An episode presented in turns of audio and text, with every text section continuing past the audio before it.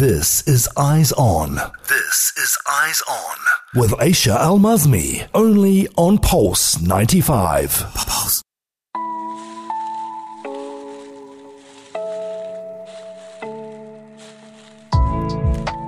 We are back to provide you with all the latest Sharjah news on Eyes On. Now, if you have any questions, worries, or comments, do not hesitate to contact us via SMS drop us a line on 4215 because we would be very delighted to hear from you.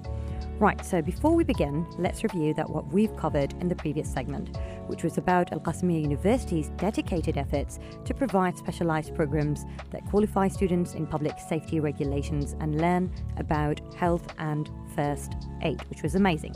So again, the University of Sharjah, in a surprising turn of events, has entered into a memorandum of understanding with the global pharmaceutical giant AbbVie. Now, for those who do not know, AbbVie Inc. is an American pharmaceutical company headquartered in North Chicago, Illinois, and it is ranked the sixth on the list of the largest biomedical companies by revenue. So, this unexpected agreement, uh, which was signed by Chancellor of the University, His Excellency Professor Hamid uh, Naimiy, and the General Manager of AbbVie in the Gulf and Levant region, His Excellency Hassan Sabbah, um, this agreement aims to boost students' cognitive abilities in various aspects um, when it comes to the pharmaceutical industry.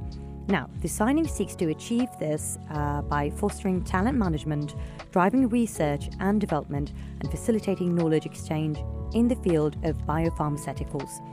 Not only that, the partnership also aims to create a talent pool for pharmaceutical companies through joint initiatives and provide students with the opportunity to collaborate with both public and private sectors in the UAE. Right, this is amazing. Now, this will allow them to enhance their knowledge and skills in the pharmaceutical industry. I'm talking about the students, of course. Now, astonishingly, the Memorandum of Understanding also covers areas such as co deployment and resource sharing, teaching, joint supervision, and curriculum development.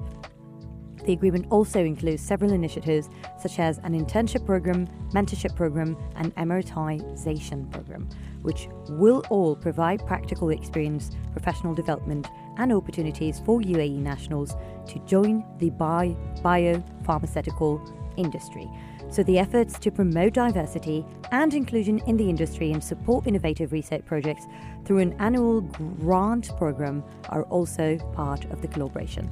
I must mention that the two parties will also engage in sharing knowledge on various topics related to the pharmaceutical field. And these topics will range from business management um, and marketing principles uh, to ethics and pharmacy law and global health policies.